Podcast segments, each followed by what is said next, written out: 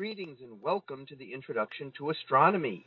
One of the things that I like to do in each of my introductory astronomy classes is to begin the class with the astronomy picture of the day from the NASA website that is apod.nasa.gov slash apod. And today's picture for November the 29th of 2019 well, it's titled Galileo's Europa Remastered. So what do we see here? Well, this is one of the large satellites of Jupiter. Jupiter has four large satellites in orbit around it, and they were first seen by Galileo back in the early 1600s when he uh, worked on the telescope. He was not the one to invent it, but he was the first to turn it to the sky and record his observations and publish them. So he was one of the things that he saw. When, of course, what would you look at when you're looking using a new object to look at things? You'd look at some of the brightest objects in the sky. So things like Venus and Jupiter were things that he saw.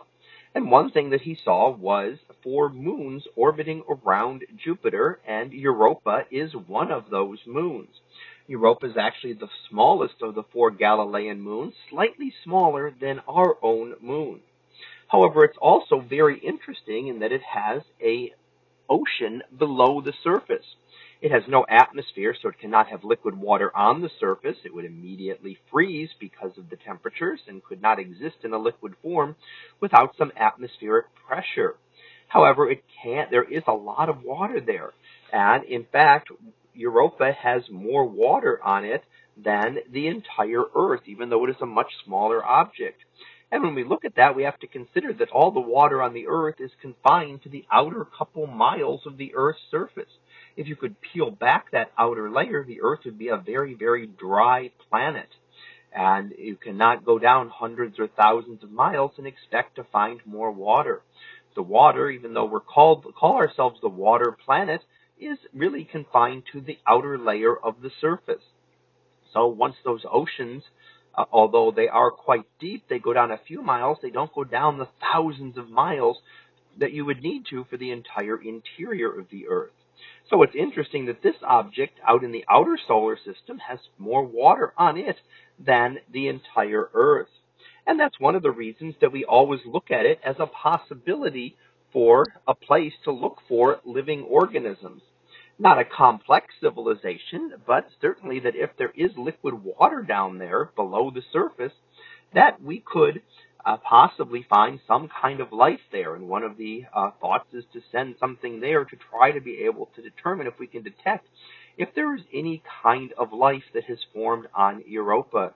So Europa and Mars are two of the best areas within our solar system to try to look for life.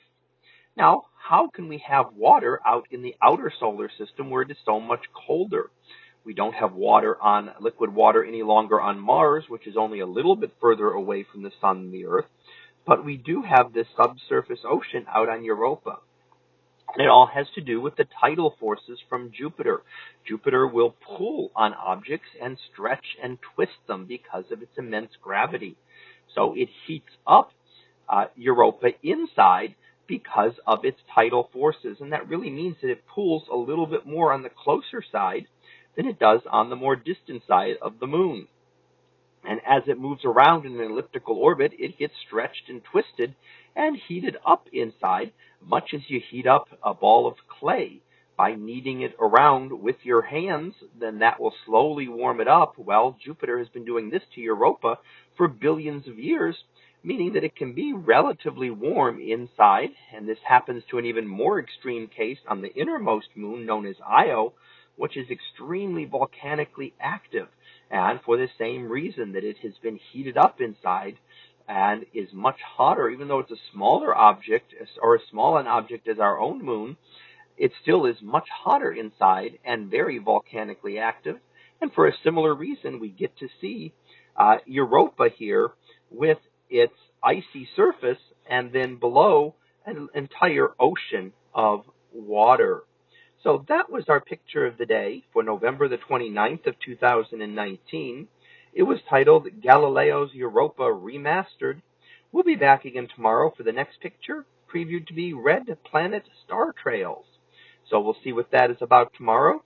And until then, have a great day, everyone, and I will see you in class.